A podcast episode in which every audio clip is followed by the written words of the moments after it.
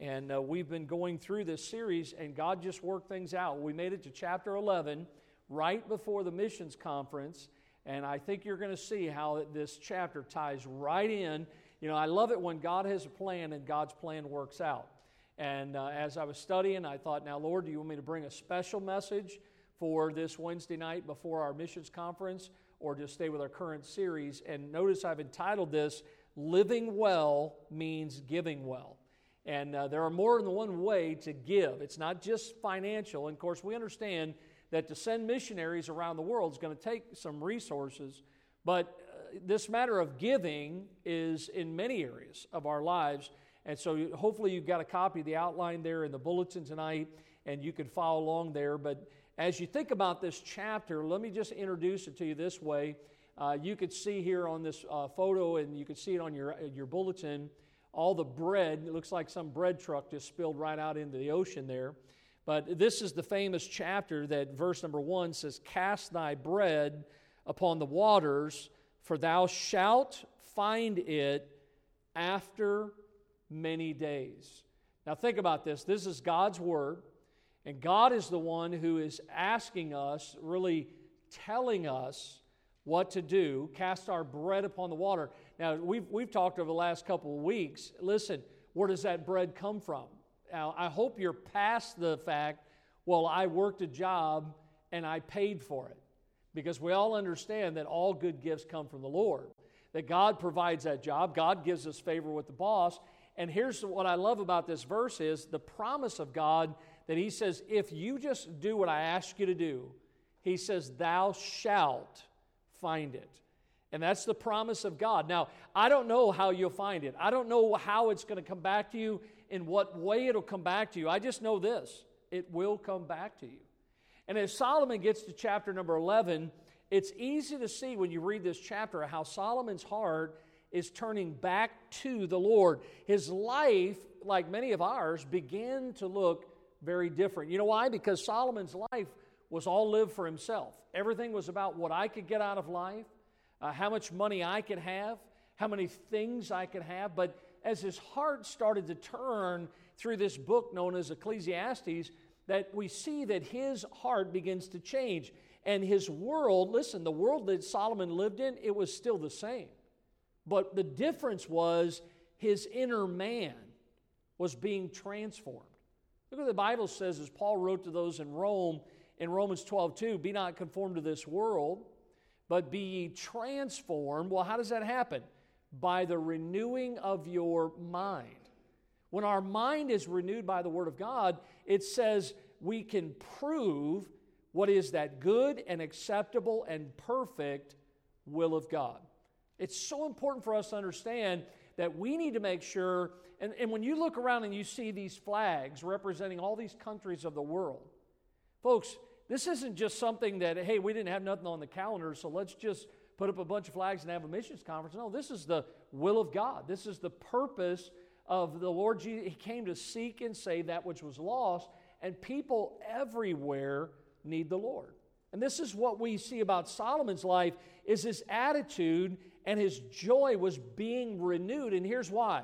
It wasn't because of his job, it wasn't because of who he was, it was because God is a good Lord. God was working in his life, God was changing him. And I've seen the Lord working in people's lives and in people's hearts here at our church, just like He's worked in my heart over the years. And I think it's, it's a neat thing to see how not only Solomon's life, but other people, how all of a sudden a person who was so uh, selfish and wanted what they could get out of life, now all of a sudden they have a generosity to give. They become, Solomon wants us, like he, he realized, to become daring in our faith. You know, it's hard to exercise faith. It's kind of like going in the gym, picking up weights. Uh, a lot of times we look at it and think, I could pick that up. Well, put another, put another uh, weight on the bar, see if you can pick that one up. Put another weight on the bar, see if you can pick that one up. And that's what God wants us to do is he wants us to exercise our faith and Solomon is challenging us to invest in eternity. We've, we've talked in the last weeks about this matter of eternal investment. Somebody said, The more of life I give away, the more that life becomes meaningful and valuable. And that's what happens when we realize that, look, you can't take it with you when you go. And so I might as well get involved in something that has eternal significance. So look at these principles tonight that I think are going to help us. Look at the first one is he mentions that life is an investment. And what we need to do is we need to live to give. We need to live to give. Look at verse number one again. Cast thy bread upon the waters, for thou shalt find it after many days. Give a portion to seven and also to eight, for thou knowest not what evil shall be upon the earth. Now, here's what Solomon's advice is. Listen, are you listening tonight? He says, Here's what I advise you invest your life. Invest your life. Well, what are we invested in? We're to invest it in the work of God. Well, you can't do that unless you exercise faith in God. The word that he uses, cast. Here's what it speaks of total commitment, not partial, total commitment to the cause of Christ. You know what that's the opposite of? That's the opposite of withholding something. That's the opposite of hoarding things for yourself. Uh, they, look, folks, they've even gone so far, and it's been on for a long time, the show called Hoarders. You know, it's amazing some of the stuff that people hoard. I've just gotten in my life where instead of keeping things, holding on to things, I just keep trying to get rid of stuff. You know, I'm like, I don't need this, I don't need that, I don't want this. But I, boy, I, isn't it amazing how many thousands, if not hundreds of thousands of people will tune in and watch a show just to see how ridiculous people are and the stuff that they save. Now, again, that may be, you know, if you invite me over, maybe that's what your house looks like. I don't know. But, but listen, what we need to do is we need to totally commit and cast by faith our lives into something worthwhile. We need to invest in the cause of Christ. Wise people live to give as far and as wide as possible. Uh, we need to get the gospel, folks, around the world. It's so important that we do that. And he says, look at this statement here after many days. See, somehow the, the life that, that you gave away in some way, in some form, what you give to God, that investment, your life, will come back to you. Now, again, I don't know if I can fully explain that, but those who embrace this value that I'm talking about tonight of living to give, they, they're the kind of people that when I get around them and they're generous in their giving and they're exercising radical faith in God, you know what I find is they're people that always have enough. Matter of fact, many times they have more than they need. Here's a great illustration. Look at Proverbs in your notes Proverbs 11. There is that that scattereth and yet increaseth, and there is that that withholdeth more than it is meet, but it tendeth to poverty. That's a great verse. But look at the next one. The liberal soul, the one that gives, shall be made fat, and he that watereth shall be watered also himself. He that withholdeth corn, the people shall curse him, but blessing shall be upon the head of him that selleth it. The Bible is clear there is if we get a hold of this principle of living to give, folks, uh, the, the greatest investment in life, you know what it is? The gospel of Jesus Christ. Giving out the gospel, because the gospel is the power of God unto salvation. People need to hear the message. That's why Jesus said in Matthew 6 33, Seek ye first the kingdom of God and his righteousness, and all these things shall be added unto you. See, many times what we do is we get the cart before the horse. And it's all about things instead of what God wants us to do is seek Him first, the kingdom of God first. So, one of the things Solomon helps us understand here in chapter 11 is life is an investment. Look, God gave you that life. What you need to do is invest it for His purpose. And how do you do that? You live to give. Look at the second thing that he says he says life is unpredictable. So, what do we need to do? Live with courage. Life is unpredictable. Hey, listen, did anything happen today in your life that you didn't expect? Anybody? I know every day that happens in my life. Something came along, something happened, somebody called, this or that. So, what do we have to do? We have to live with courage. Look what it says in verse 3 of this chapter. If the clouds be full of rain, they empty themselves upon the earth. And if a tree fall toward the south or towards the north, in the place where the tree falleth, there it shall be. Now, I think all of us understand this the circle, uh, if you want to call it circle of life, whatever you want to call it, that we understand that what happens is we've got the, the truth is is that they, they claim that there's always the same amount of water, moisture on the earth at the same time. But it goes through cycles. What happens is, is that you find you've, you've got the oceans, and it, it, it, evaporates and it builds up in the clouds. Well, then the clouds become full. So, what do they do? They empty. We call that rain. Where does the rain go? It goes right back where it came from, right? And so, what we, what we need to understand is as we think about that, it, it is this changing of forms. Water finds its way back to its source, but what water does do is it produces and it sustains life.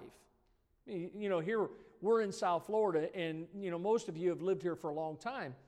But if you go to other places in the country, like you, go to the uh, like the area of Tennessee and things like that, the leaves have changed colors. They're all falling off the tree. When you look outside, everything looks dead. It's dormant.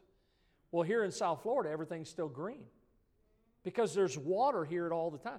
I, I lived out in, in, Southern California and we were in the desert. Everything was completely brown there.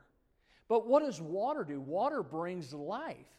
And that's what he's talking about here is he says this circle continues to repeat itself and he says the clouds they can't they get so full of water. Guess what? Listen now don't miss it. The clouds can't keep the water. Eventually they become so heavy that they have to empty themselves of all that moisture. They have to give it back. Now it's in the giving back that guess what we like those clouds that's where we become valuable is we get so full you know, the, the word the Bible uses the word fat, okay? It's not talking about putting on weight, it's talking about being blessed. And here's what he's saying is, is that you and I, we become useful for God's eternal economy. Look, God has blessed you. Listen to me. He has blessed you so that you can be a blessing. God, look, God allows the water to go up into the clouds so that the clouds then can pour out rain on the plants, on the vegetation. You with me tonight? It's a great principle. Every one of us knows it. But here he is in chapter 11 in the Word of God. He's trying to help us understand that God, sa- listen, God saved us for a purpose. And God blesses us so that just like those clouds, that we can pour out, we can empty ourselves, we can invest our lives into something that is eternal. Listen, it's unnatural and it's impossible for us to have a full life if we withhold things. The only way that we can have a full life is by emptying ourselves, by investing in something of eternal significance. So, what do we need to do? Look here, here it's this simple learn to give yourself away. Learn to, to say, listen, uh, I, I just need, this is what God wants me to do. Well, He wants me to cast my bread upon the water. Now, here, watch this. Remember how the water evaporates, goes up into the clouds, and it comes out of the clouds, comes back down? Guess what happens when you give your life away? Your Creator will replenish it. Just like He does with that circle of life, He'll do the same thing in your life. When I, I, find sometimes when I expend myself and I think to myself, I got no more gas in the tank, God, by His Holy Spirit, replenishes my life. And it's important for us to understand that we need to live with courage and realize that God can do that. We need to be like those clouds and start pouring ourselves out by faith. And so he says, Life is unpredictable. Live with courage. Look at number three, another great lesson. Life is dependent. Be faith filled. Life is dependent. Be faithful. What is God always, through the Word of God, from the beginning of the creation of this world and mankind, you know what God has tried to help man understand? That He is God and that we need to depend on Him. We need to trust Him, right? That's what, the, that's what God is always trying to get mankind to understand. You know, it's like our children. Our children, they learn when they're young that they can depend on their parents. We, as God's children, need to understand that we don't need to figure out God's provision for our lives. We will never be able to figure out God. But I'll tell you this I'm amazed sometimes. My daughter's about uh, eight months pregnant with our next grandbaby. And my daughter, she just, she's so in love with this baby, this child, that she's never met. She's talking about him. She's get, decorating his room. I mean, she's so excited about this young life, this baby that is growing within her. But listen, you and I, we will love what God grows with our giving. In other words, as we give, you know, I just I shared five missionary letters tonight. We, we support over six 60 missionaries as a church. And as we give, guess what happens? We get to see how God takes what we give and He uses it and we see growth. And this is exciting because when we are dependent on God, and we're faith filled, then God can do something miraculous. Solomon is telling us, and I think I can put it this way Solomon's saying, look, don't worry about doing the math. What you need to do is just obey the principle. And the principle, look at it in verse number five. Here it is. As thou knowest not what is the way of the Spirit, nor how the bones do grow in the womb of her that is with child, even so thou knowest not the works of God who maketh all. Folks, we can't understand God. We don't, you know, I'm not God. I can't explain everything about how God works, but I can't, look, even though I can't figure out what God is going to do, I can trust His heart. I can trust the heart of God. So, look, don't let your giving, your generosity be based on, conditioned on a contingency. Let it be committed to a core value. Look, when I give to the Lord, listen, that's exactly what I do. I'm giving it to the Lord. Anything you give to God is never wasted. Everything, that God, everything you give to God, God will use. So life is dependent, Solomon says, be faith filled. Number four, life is rewarding. Keep giving. Life is rewarding. Keep giving. Look at verse number six. In the morning sow thy seed, and in the evening withhold not thine hand, for thou knowest not whether uh, whether shall prosper either this or that, or whether they both shall be alike good. Now, here's what he's saying is in this, he says, Give when you are young, and he says, Keep on giving when you are old. In other words, when you're young, it's, it's talking about in the morning. Anybody still living in the morning of your life? I left the morning time a long time ago, you know? But he says, look, even when you're in the evening, in other words, as you get older. Now, here's the principle don't wait to get involved in something eternal. Don't wait to, waste, wait to invest your life until someday. He says you can do it while you're young, you can do it in the morning. But he says, look, don't stop being a giver in your life even when you're in the evening of your life. In other words, be consistent with your giving. One of the things I've loved about our church is, uh, and again, I don't pay a lot of attention to this, but I have noticed that we've got, we've got some, some folks in our church that live on fixed income. We've got some folks in our church that are shut ins. And sometimes I'll see stuff come in the mail and I'll see a name on it. I'll open it up and there will be a tithe check and a, a missions offering. And I'll take a look at that amount and I'll be like, I'll look at it and I'll look away and I'll think, I'll look at it again and then I look at the name on it. And I think to myself, wow. This is a person that is in their 70s, 80s, that's living on fixed income, that just believes that even though I'm in the evening of my life, I need to, because I'm thinking to myself, if I made it to that point in my life, I don't know if I'd keep doing that. Uh, you know, because I'd be thinking that, like most of us, I, I, need to make sure that, that I have enough money uh, to last me, to pay for my medicine, to pay for my housing, or whatever it may be. But he says here that life is rewarding.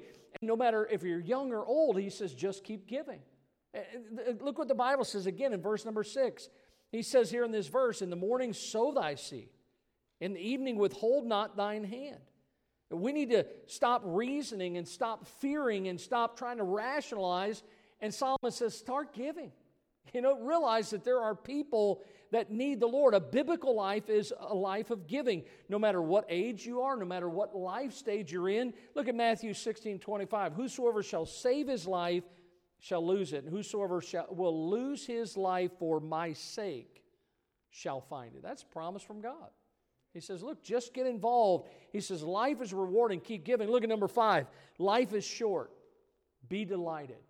Life is short. Be delighted. Look at verse 7. We're just going verse by verse. Verse number 7 Truly the light is sweet, and a pleasant thing it is for the eyes to behold the sun. But if a man live many years and rejoice in them all, yet let him remember the days of darkness, for they shall be many. All that cometh is vanity. Now, what's he saying here? He's telling us to remember, as he calls them, the dark days or the days of darkness. He's talking about all of us, no matter how long or short life is, he's saying all of us are going to have hardships in life. Every last one of us. We've all experienced some of those. And even the longest life is one that, that, that all of us end up at the sunset of death, so to speak. And uh, I'll tell you tonight if you're here and you're breathing, which I hope every one of you are, but if you're here tonight and you're breathing, I'll tell you look, you have one recourse, and that is you should rejoice and you should live well by giving well.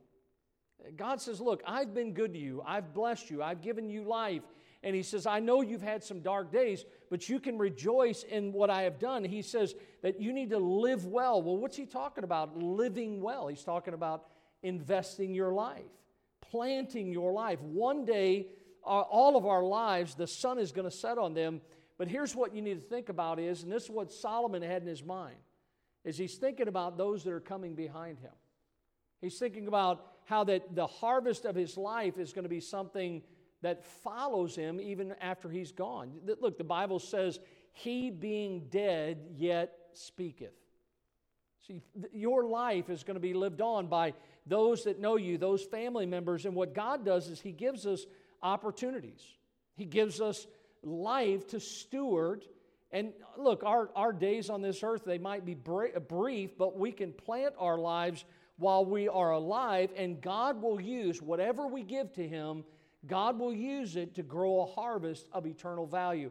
I've seen people involved in, in giving to missions, being a part of reaching people, and I've never regretted that. You know why? Because life is short, and the key was they were delighted in the life that God had given to them. That's the way the Apostle Paul lived his life. And then look at the last lesson we've got here tonight in this chapter life is for Jesus. So get ready to rejoice. Life is for Jesus. Now, look, we don't have to wait till someday, but here's the thing we need to see. Look at verse 9, these last two verses of this chapter. He says, Rejoice, O young man, in thy youth, and let thy heart cheer thee in the days of thy youth and walk in the ways of thine heart and in the sight of thine eyes. But know thou that for all these things God will bring thee into what? Into judgment. Now look at verse 10. Therefore, remove sorrow from thy heart, put away evil from thy flesh, for childhood and youth are vanity. Now, here in, in these verses, he's talking about how life should be lived for Jesus how that we need to get ready to rejoice. He's thinking about the days to come. You know, we've got this life, and guess what? We've got the life to come. And he's making reference here how that we need to steward life, we need to cherish the life God's given to us. We need to plant our lives into something eternal and invest it while we're in this world. Why? Because someday it's all going to end at the same place, at the feet of Jesus our lives, we're, we're all going to give an account to the Lord one day of what God has given to us, what we've done with it. And so here's what he's saying at the end of chapter 11 Get ready to meet thy Maker. You know, will you have regrets? He says, look at verse number 10 again. He says, Therefore, remove sorrow. Look, you won't regret. You won't have to stand before the Lord and say, Boy, I wish I would have, if right now you say, Look, I'm going to I'm going to invest my life. I'm going to plant my life. I'm going to give to the and it, it's time that we need to look. You think about those clouds again. We, we don't need to be some fat, blessed cloud. What we need to do is let the water go. We need to let the water out, let the rains begin. Uh, we need to find something like a mission field, like a people. Uh, just, just a letter Brother Marawelli wrote about all the different Bible projects that First Bible International is involved in. You know what I think about? I don't think necessarily just about those Bibles. I think about all those people in the world that have never heard the gospel that don't have a copy of God's Word, and yet many of us have two, three, four Bibles. It's so important that we, we find a field and we pour ourselves out. And may our lives be lived on purpose and our lives be fruitful for God. And so the decision tonight is this we need to live our lives to give.